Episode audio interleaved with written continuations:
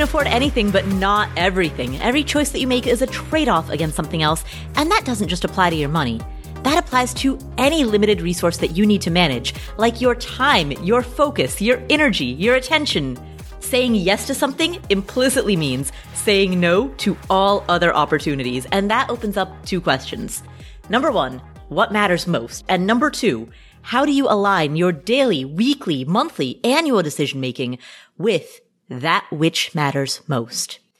Answering these two questions is a lifetime practice, and that is what this podcast is here to explore and facilitate.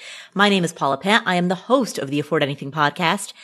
Every other week, we answer questions that come from you, the community. And every other week, my buddy Joe Saul-Sehy, former financial planner, joins me to answer these questions. What's up, Joe? Just hanging out with Paula, answering some questions. Nothing better. I got a great idea. What's that? I think we should go to Sweden. Oh, yeah. Let's take the show on the road. I, we're both vaccinated. Yes. There we go. We'll take some uh, fizzy waters. I won't say the name, but we'll take some fizzy waters. We'll head to Sweden and uh, take take uh, calls from there. I'm sure you're huge in Sweden, Paula. Is that like the uh, I'm famous in Japan yeah, line? Yeah, I'm big in Japan. Exactly, yeah. Right? Well, hopefully today, though, you're big in Canada because we have two questions from – one question from Canada, another one that's headed toward Canada, and then uh, three that are in the U S. Yes, absolutely. So let's start with one of our U S questions first. We're going to start with a question that comes from a caller named Sarah O'Sahara. I love that name. But before we get to her question, one quick announcement.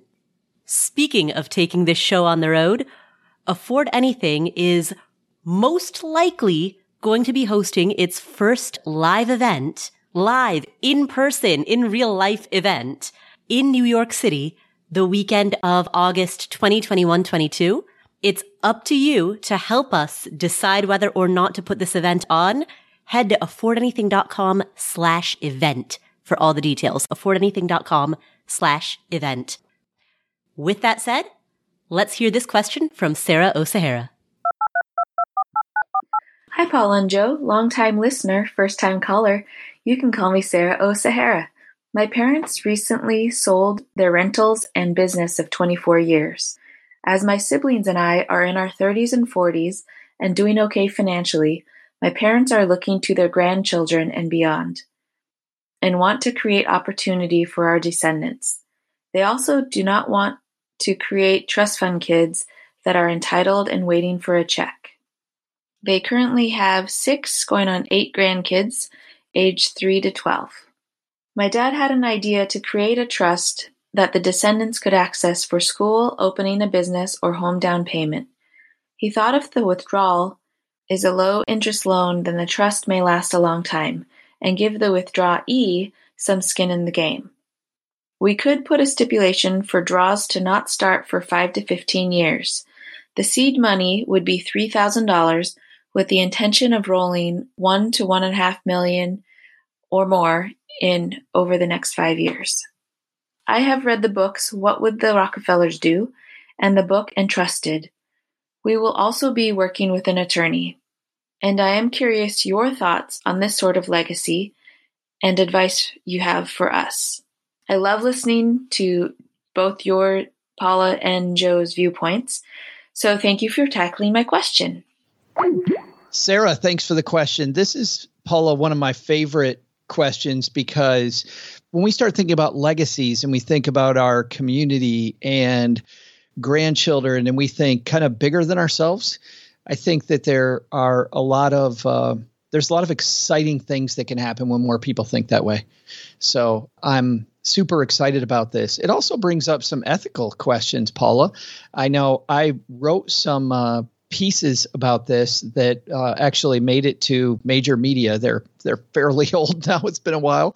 But the ethical question continues, and the question there, which we can talk about later, is after you die, putting stipulations on what happens to your money. Like ethically, if you have certain views about money and how people should spend money, is it really ethical if you're not here anymore to do that? don't get me wrong, I'm not saying that the answer is no. I'm saying that there are people that go, you're dead, why do you care? But I also agree with what your dad said, that he does not want to have people that in the family that are just, quote, trust fund kids, meaning, I think, because I do know some people that have been the recipient of trust funds who are very responsible people with large sums of money, but thinking about the horrible stereotype, Paula, of people that just wastefully spend money because they didn't earn it, somebody else did. Right. That sense of entitlement. Yeah, yeah. But let's start off with this. So, so what you're talking about doing is skipping a generation, and there is a way to do that called the Generation Skipping Trust, where the grandkids are the recipient. Now, there is currently a five million dollars estate tax exemption on that number, which means that any amount under five million dollars, it sound like, sounds like you're going to be less than that, you can do this with. I also love the fact that you're going to work with an attorney to do this. I would not try to do this type of stuff alone. So this is not, Sarah already said this. I want to make this clear. Sarah's going on the right path by working with professionals. The other thing, and I'm not sure if Sarah and her dad know this, because when she said, Paula, that they want to fund it with three thousand dollars, and I think she knows this because she said it's going to be one to one point five million dollars later, mm-hmm. This is not going to be inexpensive. This is expensive to set up. It's expensive to maintain. And for most people, when you think about trust today, a lot of the charitable stuff that you can do, it is far better for the average person that just has very straightforward charitable intentions instead now to do a donor advised fund. Mm-hmm. Yeah, I have a donor advised fund. Way, way easier, almost no cost, very simple. Easy to set up. Easy to do. Mm-hmm. This is not that. This is very complicated, going to have yearly fees to have it continue. So there's also a cost benefit. At three thousand dollars, you're going to pay more than that probably for the lawyer. Mm-hmm. So I'm not that excited about it. one point five million dollars? Okay. Maybe. Maybe. And I think, Paula, that's when we get to the maybe, maybe range. Is it that amount of money? So I like the idea, Sarah.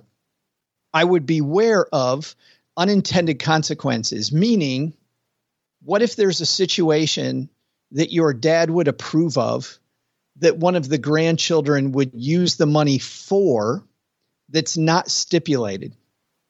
So in other words, somebody gets some great, and I'm and I'm not going to come up with them, but somebody comes up with some brilliant idea, and you know really well that your dad would love it, but the stipulation of the trust makes it so that the money can't be used for that purpose. Which also means there has to be the right contingent trustee of the trust, meaning the person that is going to be in charge of the trust after your dad passes away. This person, it's their job to interpret the trust and to also then hand out money when it's appropriate. And probably more importantly, Paula, say no when it's appropriate, mm-hmm. to say no. That's a really difficult job. It's difficult emotionally because you got to sometimes be the bad person who says no to people that you like. So I always want that to be a person who is okay with being seen a little bit as a jerk, mm-hmm. you know, is fine with that. Ideally, someone not in the family. Yes, but I don't like it to be a banker though, Paula. Right. And the banks are going to want to do this. And uh, there have been some very large scale court cases about families suing a bank because the trust fund department just decided to do something, do whatever they wanted to do instead of what the uh, what the trust did. So I would have it be somebody who's not a banker, or at least have somebody who oversees the bank. And I think uh, a good attorney can help you set that up correctly. So it's going to be complicated. I would really be careful thinking through exactly what stipulations you want to put on this money that might end up having the trust do something you didn't intend for it to do. Right. Well, so a couple of things strike me. I mean, Sarah O'Sahara mentioned that the stipulations as they're thinking about them right now would be that the money could be used for school or for educational purposes. It could be used as seed money to open or start a business, or it could be used as a down payment. So if one of the grandchildren really wanted access to that money, the workaround would be to pull out their share as a down payment and then immediately sell the home. Yeah. That would be the workaround to be able to access these funds. Yeah. Or fund a business. fund a business, immediately sell it, use it for whatever you want. Right. Or open a intentionally poorly run business that's basically a shell for personal expenses. Yeah, good point. Would be another way that that could happen. Or pay for school and pay for their living expenses during school, but not actually be an attentive student, just sort of skate by. The, the, I mean, if the question is, let's look at all of the flaws in the plan or the ways that this could be used in ways maliciously. That, yeah, yeah, exactly. Not to be pessimistic here, but anytime you're structuring an agreement, it is prudent to structure it with a pessimistic framework. I will tell you something that is less less structured about how the money gets spent, but still gives your dad the ability to possibly make sure that kids make good decisions with their money. And I saw attorneys recommend this a fair amount. I saw some attorneys that didn't like it. So you're going to have people on both sides of this. But I did see this this work a lot, Paula, which is this. Until a certain age, let's say that age is twenty-five, junior could use the money for those things that are in the trust, right? But at twenty-five, they get a third of the money or a quarter of the money to use however they want. Now, the bad news is at some point, junior's got to grow up and learn about money. The good news is, is that by not giving them all the money at twenty-five, they can make some fairly poor decisions and learn from them. And so I was often a big fan of this approach. So a third of it at twenty-five, then maybe a third of it at thirty or thirty-five, and then the other third at forty or forty-five. So maybe ten years between them. And so they didn't get all the money at once.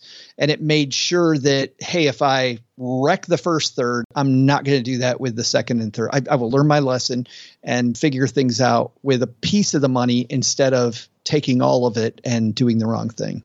Other issues that come to mind right now. So, and Joe, I like what you just outlined.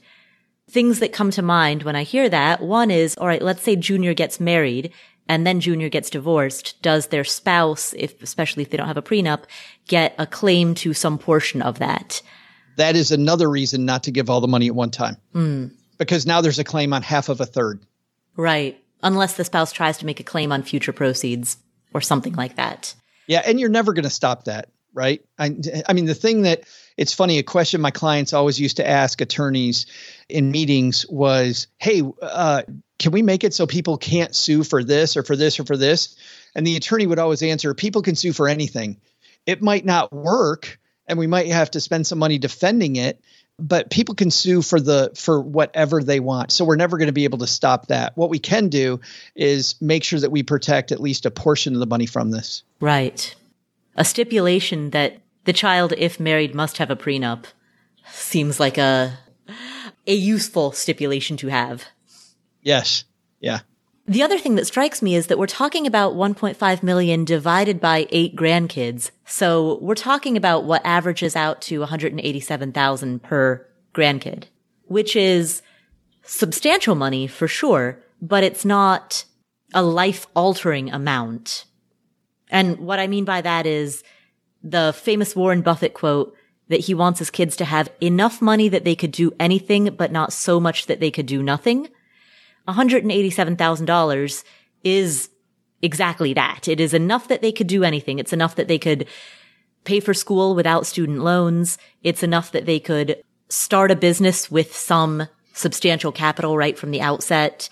It's enough that they could make a down payment on a house or in the Midwest, buy a house in cash, right? It's, it's enough that they could do anything, but it is not so much that they could retire on it. Yeah. It's not fire money. Exactly. So even the amount that we're talking about, I think, Sarah O'Sahara, I think there is some built-in, I don't know if protection is the right word, but the fact that this money is being spread across such a large number of grandkids is inherently a structure that makes it less likely that any one or two or three or four grandchildren will develop an out-of-control sense of entitlement or will go too far off the rails. We're not talking about one point five million being handed to just one person or two people. That would be a very different story. I do like the idea of making the withdrawal a low-interest loan. I am not an attorney, so I do not know what, if anything, the legal ramifications of that are. But at least philosophically, I do like the idea of, Sarah, as you said, of giving the borrower some skin in the game, making sure that the grandkids have access to funds when they need it, but that they don't feel like it's free money for the taking. But then here's the question beyond that. If that's the case and they have to pay back the trust, what's the ultimate use of that money? Like, where does that, how does this trust end? Yeah, that's what I'm wondering as well. Is the idea that the trust would exist in perpetuity? Or is the idea that the trust gets slowly spent down over time? Because she mentioned making the trust last longer. And the implication of that statement is that if you're trying to make something last longer, then you're implying that it will be finite. You're pushing out the end date, but that there is an end date.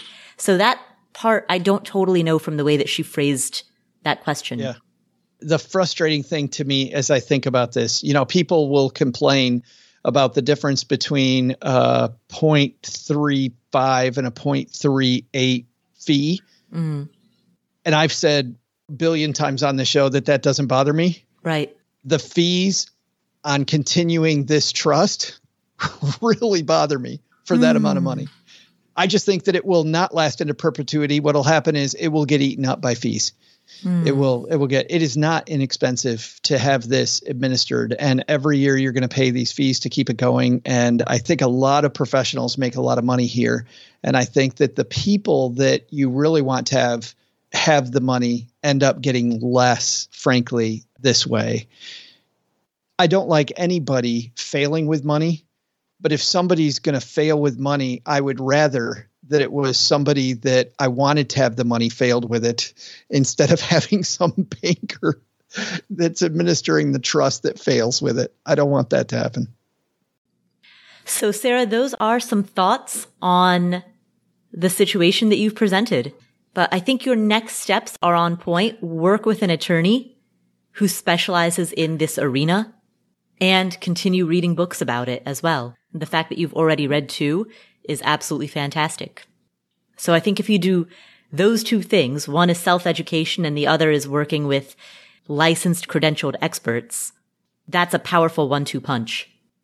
Joe, should we do another question from the U S or from Canada next? Oh, I say we save the Canadians for later because they're always so entertaining, right? Excellent. Tell you what, let's take a quick break. We'll have a word from our sponsors. When we come back, our next question will come from Renee. This episode is sponsored by State Farm. Are you a small business owner looking for insurance that fits your needs and budget? Look no further than State Farm. State Farm agents are not just insurance providers. They're also small business owners who live and work right here in your community. They understand the unique challenges of running and protecting a small business. When it comes to small business insurance, State Farm knows what it takes. Create a plan that fits your needs and your budget. State Farm agents are ready to help you choose personalized policies that truly understand your business. Insure your small business with a fellow small business owner.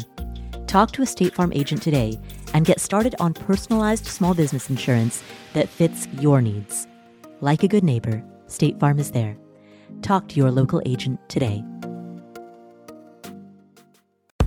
Real quick, name some super easy choices that you make. For example, when you book a flight, easy choice, avoid the middle seat, get the window or the aisle, right?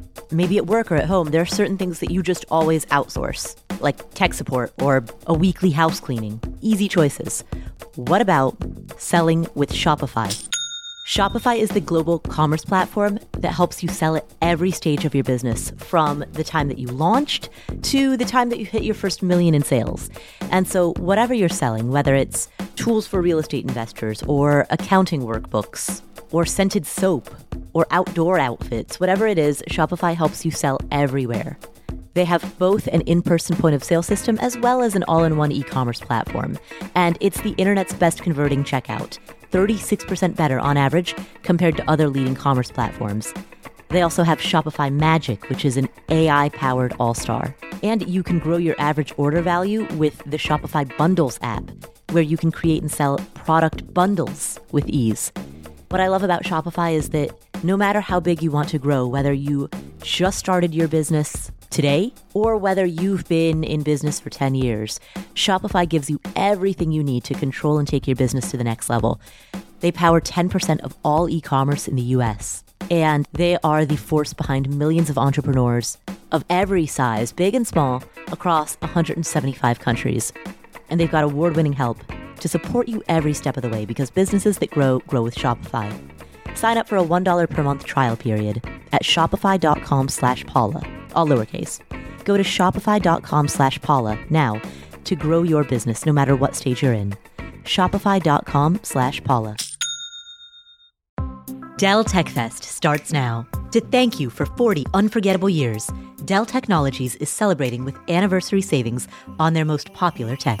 For a limited time only, save on select next-gen P Cs like the X P S thirteen plus, where you can make the everyday easier with Windows eleven.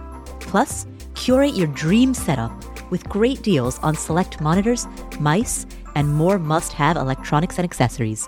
When you shop online at Dell.com slash deals, you'll have access to leading-edge technology and free shipping on everything. Again, that's Dell.com slash deals.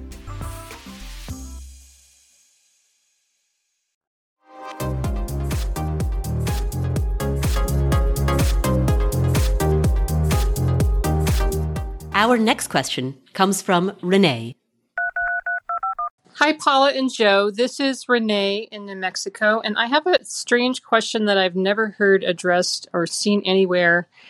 My husband and I are in our early sixties. He owns a business, and we are getting within a couple of years of retiring and um, drawing from our retirement I R As that we've set aside. Most of those things have been put into pre-tax accounts.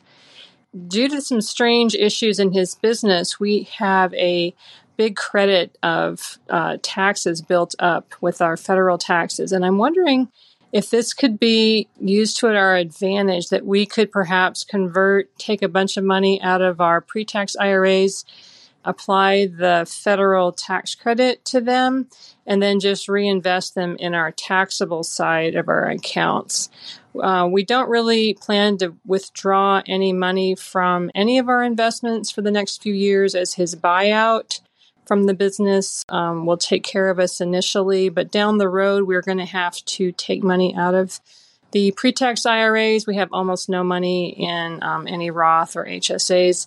So we are going to have to pay taxes eventually. I do think our tax rate will be much higher in retirement than it actually is now, believe it or not. So I'm just wondering if it would make some sense to convert some of that pre-tax money and just roll it over into a taxable account where it could then be taxed at capital gains rates down the road when we withdraw it, rather than the federal tax rate. Hope this makes sense. Thanks for your input. Bye-bye. Hey, Renee, thanks for the question. And I love this type of question because, as somebody who is now at the spot where they're starting to take money out, I think this is great for people listening, Paula, that are in their twenties and thirties as well, because of the fact that Stephen Covey, in his book, Seven Habits of Highly Effective People, Stephen talks about when you pick up a stick, you don't just pick up one end, you pick up both ends, which means in this case, you put money in a certain way. Renee has a bunch of money, like a lot of people who are starting to withdraw money now, because the Roth I R A wasn't around when Renee started putting money in, mm-hmm. has a lot of money in this pre-tax position. And what do we do with it? I think Renee is missing out on a big opportunity. I definitely like the idea, while you have a lot of tax credits, of taking that money and converting it. But when she says convert it, I think, Renee, you're going to the wrong place. You have this opportunity to turn it into a Roth conversion. And if you make it a brokerage account, from now on, all the money that's invested in there will be subject to taxes whenever the, let's say it's a mutual fund. If the mutual fund pays a dividend, or if there's capital gains inside of the fund, you're going to pay tax on that every year. Well, you can use that tax credit. And I wouldn't take my word for it. I wouldn't take Paula's word for it. I would still work with a C P A, work with a great tax advisor on this, but figure out if you can move that money to a Roth I R A and a Roth conversion strategy instead. Now, you'll be able to still take the money out in the same way that you would if it were in a regular brokerage account, because that's what you want to do. But the neat thing is here is that if you don't spend the money, we don't have to worry about any rules like you do with your pre-tax money around taking distributions at a certain age in your seventies and throughout the rest of your life. Don't worry about that anymore. Money can pass on to your heirs if you don't spend it. And all the money in that Roth, as long as it stays in the Roth and you're not spending it, you will uh, not be taxed on it again. So I think that's the move, Paula, not to the brokerage account. And the point that I want to emphasize, and this is, Renee, this is not just for you, this is for all people who are listening. The key words that I heard, that key sentence that I heard within your question was that you think that your tax rate will be higher in retirement. And there are many, many reasons why investing in a Roth account is a fantastic idea. For a, a more thorough discussion of it, listen to our podcast episode with Ed Slott. We will link to that episode in the show notes. And you can subscribe to the show notes for free at affordanything.com slash show notes. So listen to the episode with Ed Slott for a more detailed discussion about the benefits, the advantages of putting money into Roth accounts. But Renee, for your specific situation, the fact that you think your tax rate will be higher in retirement, those to me, the minute that I hear those words, I automatically think Roth, Roth, Roth, Roth, Roth all the way. And Joe, to your point, it's telling just how new the Roth I R A is. You know, the, the fact that, as, as you said, that type of account was not available to Renee when she was twenty-two. Yeah. Right. But everyone who's listening right now who is twenty-two or in their twenties or in their thirties, millennials and Gen Z have the advantage of having access to this type of account at a very early age. And that's powerful. When you think of the opportunity to have forty years or fifty years of compounding growth that is all tax exempt. I mean, it's it's the most magical type of account there is. Yeah, super powerful. Very powerful. And the cool thing is, is because of this uh, tax situation that Renee's in, she's going to get a chance to use it in a way that she wouldn't have gotten to use it in her twenties. And Paula, that also nullifies, that also means that she doesn't have to worry about capital gains tax versus ordinary income tax or taxes if it's a dividend. Doesn't have to worry about any of that if it goes to a Roth I R A. Absolutely. And to be clear here, that doesn't mean, Renee, that there's not going to be any tax. For people that have never done a Roth conversion, whether Renee moves this money to a Roth I R A or to a regular brokerage account, she is going to have to pay the tax one time. So there will be a tax consequence, which is why you want to work with a great tax person, a C P A who knows what they're doing in this scenario. But after that, when I say she doesn't have to worry about capital gains taxes, like in her question, after that point, she pays this one-time tax in a Roth I R A. She'll never have to worry about it. Thank you, Renee, for asking that question. Enjoy your upcoming retirement. You know what else is a powerful one-two punch? What's that? U S A and Canada. Ooh. Let's go Canadian. All right. Well, then our next question comes from one of our Canadian callers. We've got two this time. Let's see. One is anonymous and the other is Russell. Do we go with Russell or do we go with anonymous? What do you think, Joe? I think Russell has a great idea for us that we're going to save till the end. Anonymous has a great question that's different than the two we've had. So let's go with anonymous. Ooh. And every anonymous caller gets a nickname. Joe, what show are you watching right now? Or what movie have you recently seen?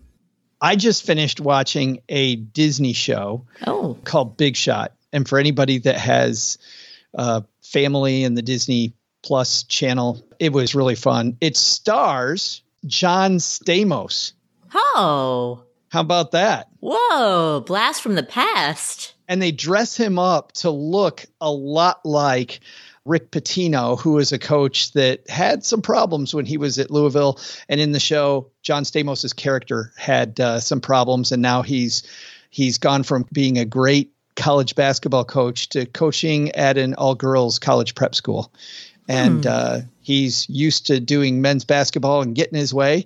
And now he's not going to get his way anymore. And it's pretty fun. By the way, uh, David E. Kelly is the producer here. And he produced some big hits like The Practice and Boston Legal, some big nineties and early two thousand shows, among many, many others. But I love Yvette Nicole Brown, who's in this show. She was on Community as well. She is hilarious. Whenever I see her, she's this great character. So why don't we call her Yvette? Perfect. Well, then our next question comes from Yvette. Hi, Paula. This is Anonymous from Vancouver, Canada, and I have a question for you on how to best optimize my husband and I's housing situation. First off, I'll give you some info about us. So our household income is two hundred fifty thousand dollars a year. We currently own our condo where we live and have fully paid off the mortgage. We bought it in twenty fourteen for around five hundred ten thousand dollars, and the Vancouver real estate market is pretty crazy, so the current value is more than nine hundred thousand dollars. In May two thousand nineteen, we bought a pre-sale townhome in North Vancouver for one point three million dollars and put ten percent down at that time. The townhouse is near completion. We're about four months out now, and we have another ten percent saved up in cash ready to go towards a down payment when we take possession. We've been pre-approved for a mortgage for the remaining eighty percent. Uh, when we move into the townhome in around four months' time, we're planning to keep our condo and rent it out for approximately three thousand dollars a month. When we take off straw fees and maintenance, rainy day fund, et cetera, we're thinking it will bring in around two thousand four hundred dollars a month. All right, so now for my question. Is there any benefit to remortgaging our rental property instead of putting the full mortgage amount onto our townhouse, which will become our primary residence? What I'm thinking is, could we mortgage five hundred thousand dollars against the condo and use that money to put more of a down payment on the townhouse to reduce the mortgage there? At the end of the day, it would still be the same amount in mortgage, just split across the two properties. The reason I'm asking is I'm wondering if there are any tax advantages to having a mortgage on your rental property as opposed to your primary residence, and if those advantages would be significant enough to warrant having two mortgages as opposed to one. Thank you for taking my question. I love the show, and I look forward to hearing it on the air. Thanks again. Yvette, thank you so much for asking that question, and congratulations on the situation that you're currently in. I will preface this by stating I do not know Canadian tax code. My knowledge is U S-based only, and so I'm going to answer this in the way that I would answer it if somebody who lives in the United States was asking me this question, who lives and owns property in the United States. The advantage to having a mortgage on a rental property is that you can deduct the interest portion of those mortgage payments from your rental property income.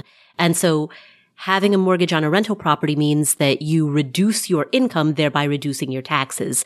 Reducing your income also has additional consequences related to, for example, in the United States, it would be related to things like health insurance. You know, if you are under a specific income threshold, for example, you may qualify for health insurance subsidies. If you're over that income threshold, you would not. If you're buying uh, your own health insurance through the individual insurance marketplace.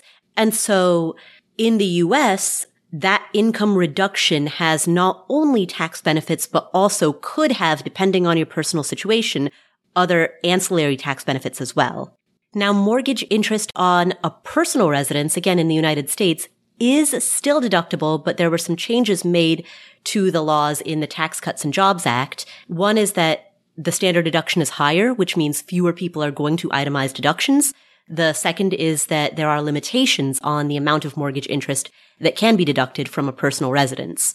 So if you were U S-based, all else being equal, it would probably be better to bias that mortgage interest payment towards a rental property, all else being equal, so that you can have that reduction in income. However, all else is not equal. And here's where the conversation turns away from tax benefits and towards the interest rate that you would pay on that loan. The interest rate that you are going to pay on a mortgage, if that mortgage is taken out as a mortgage on a rental property, is going to be much higher than the interest rate that you would pay on a primary residence. Now, given the fact that you currently live in this condo, the condo that you plan on keeping as a rental, the first question that I would have back to you is, if you were to take out a five hundred thousand dollars mortgage against the condo, could you take that out as a primary residence loan? Could you take that out as an owner-occupant loan? If so, that's going to have a dramatic effect on the interest rate that you pay, and that's going to change the conversation. If you can't do that, if a lender will not approve you for a primary residence mortgage on that condo, given the fact that you're imminently about to move into this townhome, then you would want to calculate whether or not any tax savings that come from having a mortgage on a rental property would offset the fact that you would be paying a much higher interest rate on that property. But again, that depends on how the tax code is set up in Canada, and it depends on what type of loan you can qualify for on the condo. Yeah, that was the only take that I had, was that, of course, if there are tax benefits, they be offset with by the fact that you're going to pay a higher interest rate on that loan. Yeah. So basically, it's gather the numbers and then just run a calculation. Gather the numbers, plug them into a spreadsheet, and then you'll quickly know what the costs are. And once you know what the costs are, then you'll be able to make a decision. But without knowing what interest rate you would pay on both the condo and the townhome, you know, without knowing what variation in interest rate we're talking about, I mean, that's that's a piece of data that you would need in order to be able to run those numbers. And similarly, the specifics about the mortgage interest deductibility on a personal residence, yeah, the, the tax treatment of that, I mean, even here in the United States, that has shifted pretty significantly in the last few years compared to how it used to be. So have there been any legal changes in Canada? I don't know. I'm I'm not a Canadian tax person. You just play one on a podcast. I play an American on a podcast. American on American. the podcast. Exactly. I am an American. Yeah. And that's the thing. When you're asking questions about lending, financing, banking, taxes, I mean, these are very nation specific, right? What's true in the United States is not going to be true in Canada. And what's true in Canada is not going to be true in the U K. And so everything that we talk about on this show is made by and intended for a U S audience, to be completely frank. And I hope that our international listeners, including Canadians, learn high-level concepts that can be applied worldwide. But anything that we say related to taxes or banking or lending or laws, I mean, anything we say is said from a United States perspective. The thing I like about Canadian banking, though, is that they use that play money. that, that doesn't look anything like real money. The loonie? I love the loonie. And Borden's?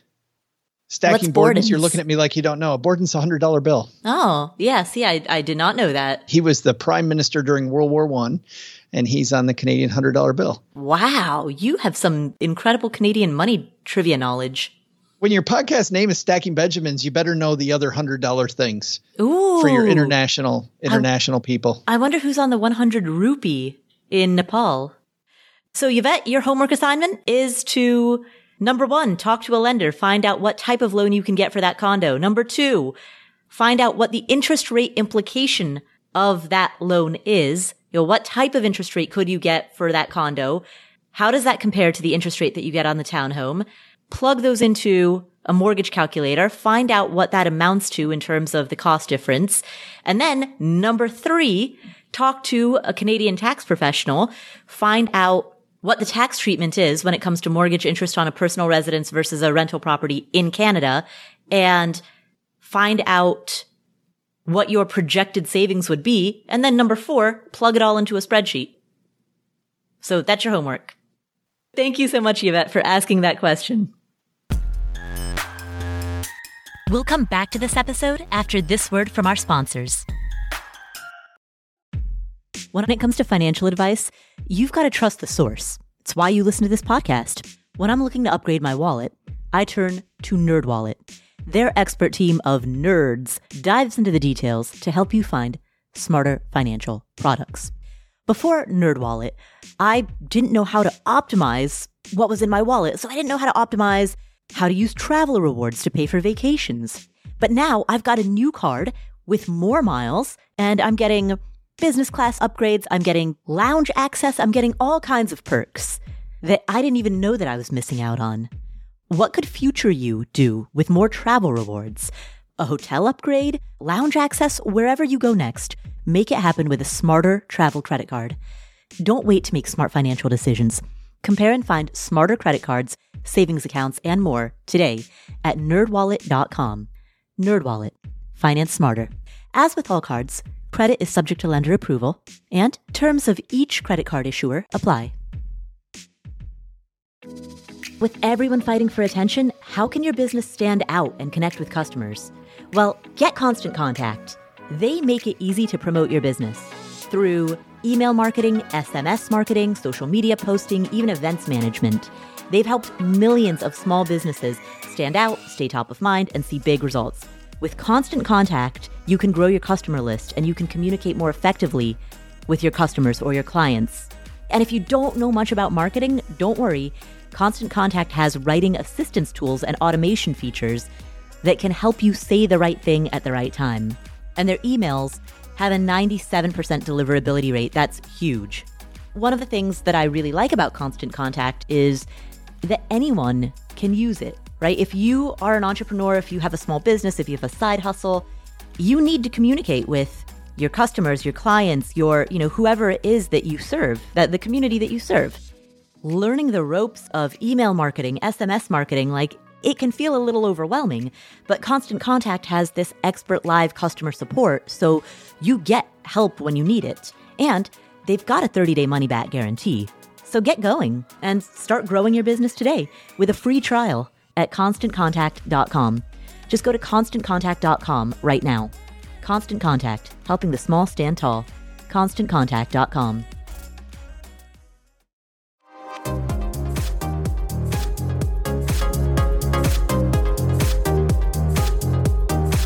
Joe, we've got one more representative of the U S and one more representative of Canada. Which question should we take next? I think we go with U S. I think we're going to save the big Canadian thing. Russell has a great idea for us, and I think it's going to be a showstopper. So let's put that as the encore at the end. Well, in that case, our next question comes from Luis. Hi, Paula. First, let me say thank you for the thoughtful and generous advice. I've been listening to you for several years, and you've honestly changed the course of my financial life. My question is about solo four oh one k's for people who also have employment at a traditional nine to five. My wife works for the federal government, and she is dollar cost averaging each paycheck to max out her T S P account. Her employer matches her contributions up to five percent of her salary, which comes out to be about six thousand five hundred dollars this year. She is going to begin moonlighting in her field, and we are fairly certain that she will bring in three thousand dollars per month on a ten ninety-nine contract basis. Therefore, we are thinking that she should create an L L C and open a solo four oh one k for at least a portion of the moonlighting funds. My question is, do the contributions from her day job employer count against the employer contributions she can make from the moonlighting? Also, we have read that she should choose to be taxed as an S-corp to maximize the solo four oh one k contribution ability, but I'm not sure I understand why.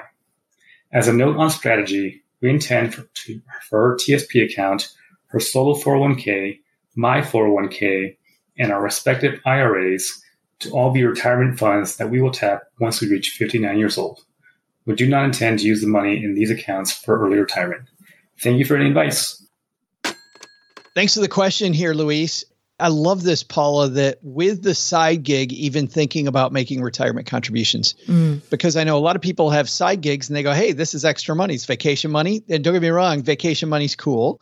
And or this is extra money for our lifestyle. That also is fine. But when I say I want a dollar for now, and I also want a dollar for later, so I don't have to worry about later for as long or as much, I like that a lot. That is some that's some great thinking. Mm. Let's answer both of these fairly quickly on my end. And then Paula, if you've got more, I can't wait to hear. But the first thing is, does her employer's contribution to her four oh one k count against the amount she could put in if she has her own business? And the answer is no, with one caveat. Every business can have an employer contribution and an employee contribution. So the two businesses will be separate and they won't count. However, there is for each one of us a maximum contribution per year, no matter how many different businesses you work for, that can be put in your name by you or someone else into retirement plans. And so you can't go over that cap. That's the only, that's the only cap, Paula, that we're worried about there. The second piece is, you mentioned that you don't uh, know why you would have to file taxes as an S-corp to be able to claim more of your solo four oh one k contribution on your tax return, I would definitely dig into that with a professional, because uh, there are professional C P As that go this far in the weeds. But let me tell you what I do know. I know that corporations are separate business entities. And so the way I think about this, Paula, is that because they're a separate business entity, they don't allow earned income to pass directly through to your personal tax return, which means, wherever you read that means, I'm guessing that you might be able to claim some things over here because it doesn't pass. Now, the cool thing about an S-corporation is that you kind of get the best of both worlds. An S-corp does pass through, but you also have other tax obligations as a corporate entity. So I think the reason they're telling you that you should do this as an S-corporation is because it's a separate tax return. There's going to be some other stuff that you can do over there. You can get a little more creative that way because you've got that separate return. By the way, when you have a separate company, that means a separate tax return. It means more time dealing with minutia instead of out there making money. And so I look at the cost benefit, and it depends on how much money this side hustle is going to have, right? If it's a few thousand dollars a year, I'd say forget about it. Please don't file another tax return for five thousand dollars. Right. Well, he he said about three thousand dollars a month. Yeah. Yeah. And even then, I'm yeah. like, uh, yeah. I don't know if it's worth all the wrangling you're going to do to yep. get a few nickels. Exactly. So yeah, my C- so Afford Anything is an L L C that is taxed as an S corporation. And so, Joe, to your point, it is still pass-through income, meaning that even though we are taxed as an S corporation, that money flows through to my personal tax return, meaning the taxes that Afford Anything owes show up as the taxes that I personally owe. So yes, S-corp income is still pass-through income. But it still is a separate tax return. Correct, correct. And it's for exactly that reason that my C P A advised me not to bother electing for S-corp tax treatment until we were making at least one hundred thousand to one hundred fifty thousand dollars a year. That was what my C P A told me. Of course, your, your C P A may vary, but, uh, that was the advice that I got. And so when Afford Anything was very young, you know, we did not elect for S-corp tax treatment for a while. We had to grow into the point where eventually we needed it. It sounds as though if you expect this business to make around thirty-six thousand, forty thousand a year, again, consult your C P A. But based on what mine told me, that's not really enough money to justify the additional workload and hassle that comes from electing for S-corp tax treatment. All that said, I love the idea of making some of that money retirement money. I think that's some forward thinking, Luis. Right. Absolutely. And Luis, I also want to recommend two excellent resources, and we will link to both of these in the show notes. And everyone who's listening, you can subscribe to the show notes for free at afford anything dot com slash show notes. But these two resources, one is that Vanguard's website has an excellent, excellent page that op- it really a portal that opens up to lots of other pages on opening small business retirement plans. And they have an enormous amount of information about individual four oh one k's, simple I R As, S E P I R As, who qualifies, who's eligible, which one should you choose and why, what are the advantages, what are the drawbacks. They've got very, very robust information. We will put a link in the show notes to that main page, the main main menu of options page from Vanguard's small business retirement plans space on their website. The other thing that I will also link to in the show notes is a book called L L C versus S-corp versus C-corp, written by a C P A, right? That was a page turner. Exactly. I got to tell you, I cried. It's a, you know, it was better than Harry Potter. What can I say? uh, and it's written by a C P A by the name of Mike Piper. Uh, Mike also has a blog and a platform called Oblivious Investor. He is absolutely fantastic at taking very complicated information and expressing it in a way that is digestible and easy to understand. We will link to that book in the show notes as well. Bright man. Yeah. Mike is absolutely excellent.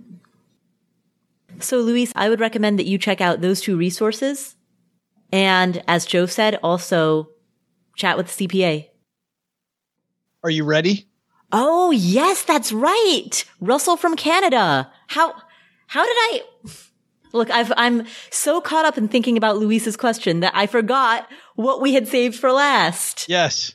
And Luis, not that that wasn't a great question. That was fantastic. But Russell doesn't just have a question.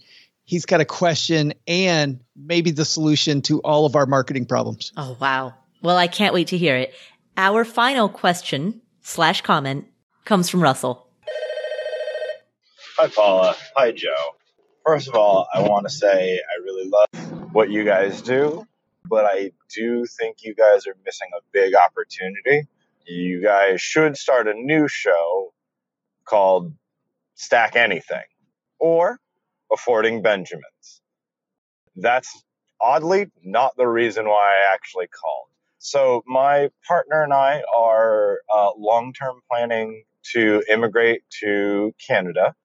Myself, I'm going to be a contractor in the next year. My partner is going to be a nurse in the next two years. My question is, as far as it comes to investments for immigrating to Canada, I have a nice, modest portfolio that I keep adding to. That's just, it's a Acorns fund. I got it four years ago. I diligently put money into it every day, and it's grown and it's great. And this is extra money for me. I have a healthy three to six month savings. I live well below my means.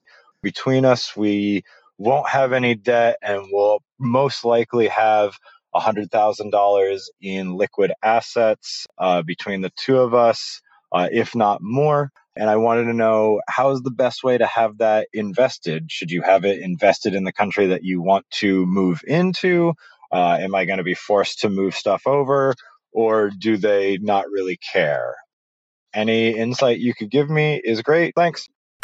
Russell, thank you so much. By the way, Joe and I, but before we started recording, we were talking about exactly what a Stacking Anything brand would look like. We decided it was best to turn that into a YouTube channel where we quite literally just start stacking things, like picking up stuff from the living room and stacking it all together, kind of like every single video is real life Jenga. Five million views. Exactly. Probably. Here I'm stacking my phone on top of my protein shake. Watch this. Well, you see those unboxing videos where you just see people's hands and they're like opening stuff from Amazon and they get millions of views. Why wouldn't we get millions of views just stacking random stuff? Yeah, stacking anything. There it is. But oddly, that was not the reason that you called in. Oddly. Oddly. I don't know how you feel about this one, Paula, but let me tell you how I feel about it. Cool. I like leaving the money in the United States that you built here. And I like building a separate Canadian portfolio because being somebody who is familiar with the United States, having lived here your entire life, and you're familiar with Canada, I found that people that live in other countries but grew up somewhere else, they still keep ties there and they kind of keep track of both types of money. And it might give you some accounting headaches. If if that happens, then don't do this. But for the most part, and for a lot of people, it's really easy to have money in two countries. I don't recommend this, by the way, for the average person, because if you don't have a connection to India or to Japan or to Canada or Sweden. Wherever or Sweden. Yeah. Don't, don't just go buy the currency and have two different currencies. But I do think, Paula, if you're familiar with both of them, having some money in both mm-hmm. is going to allow you to play a little bit of an arbitrage game and you can decide. I'm a guy that lived very close to the border for a long time in Detroit, and we would always follow the Canadian dollar versus the U S dollar. There were some times where it made more sense to go to Canada, and other times Canadians wanted to come to the U S because their money spent more easily there if things were, were less expensive that way. So for me, I think I would just have both, Paula. Russell, the first thing that came to mind when I heard your question is that currency conversion takes a steep haircut off of your money right off the bat. So if you were to make that currency conversion, you'd be taking an immediate hit. That being said, however, living in Canada, your financial life will be tied to the Canadian economy. And so designing a portfolio that reflects your new nation, your new home, your new economy is a prudent way to, to build a long-term portfolio that's, that's reflective of the country in which you live. I will say, Russell, that there may be some issues that you need to be aware of, which are that you, for your U S accounts, you may need to continue to have a U S address if you keep those accounts.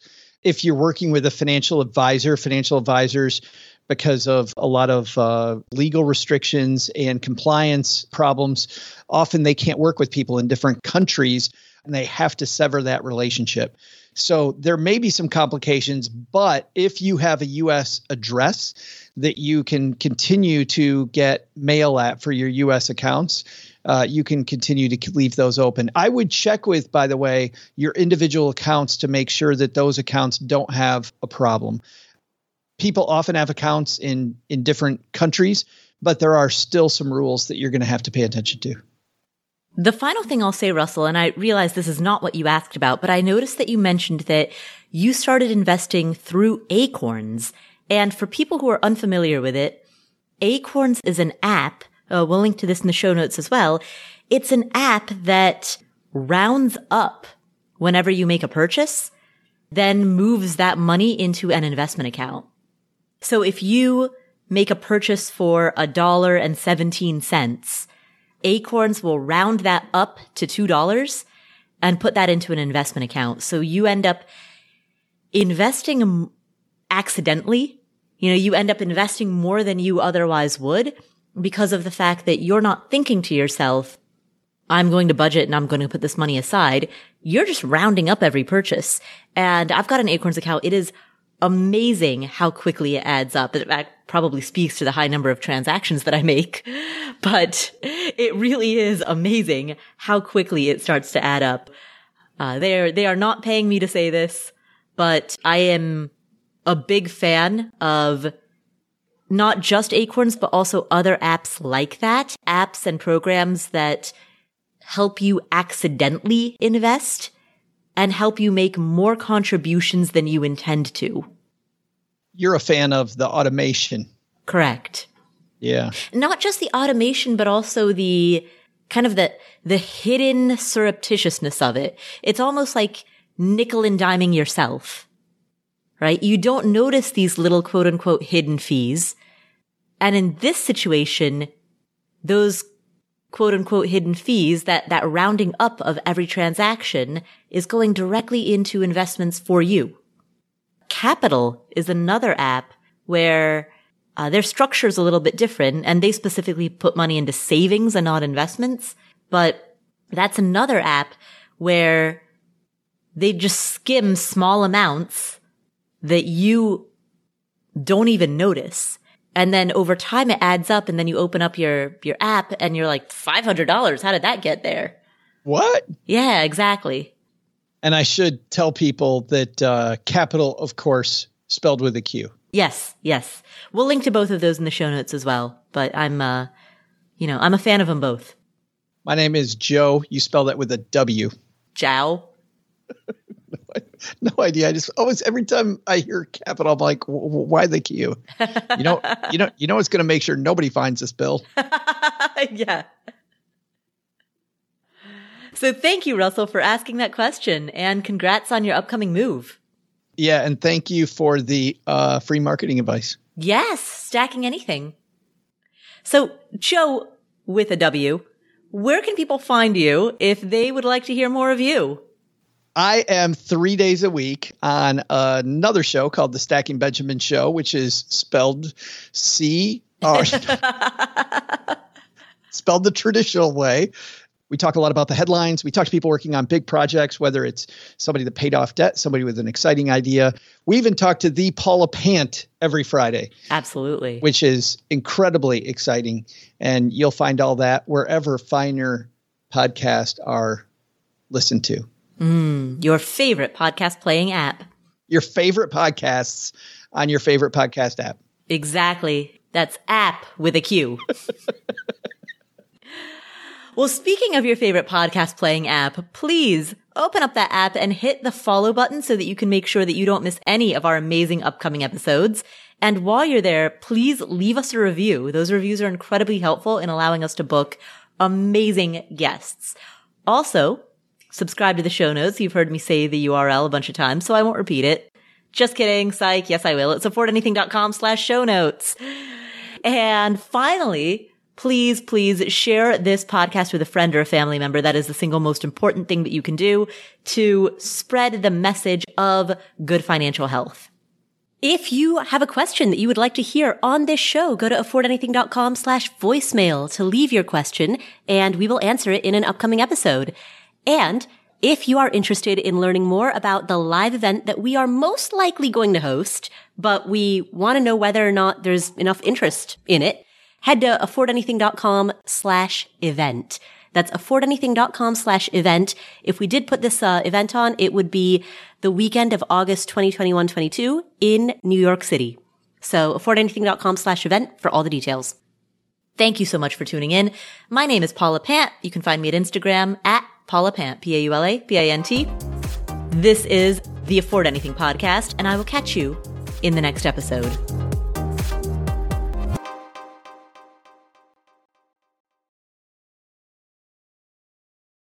Here is an important disclaimer. There's a distinction between financial media and financial advice. Financial media includes everything that you read on the internet, hear on a podcast, see on social media that relates to finance. All of this is financial media. That includes the Afford Anything podcast, this podcast, as well as everything Afford Anything produces. And financial media is not a regulated industry. There are no licensure requirements. There are no mandatory credentials. There's no oversight board or review board. The financial media, including this show, is fundamentally part of the media. And the media is never a substitute for professional advice. That means anytime you make a financial decision or a tax decision or a business decision, anytime you make any type of decision, you should be consulting with licensed credential experts, including but not limited to attorneys, tax professionals, certified financial planners, or certified financial advisors. Always, always, always consult with them before you make any decision. Never use anything in the financial media, and that includes this show, and that includes everything that I say and do. Never use the financial media as a substitute for actual professional advice. All right, there's your disclaimer. Have a great day.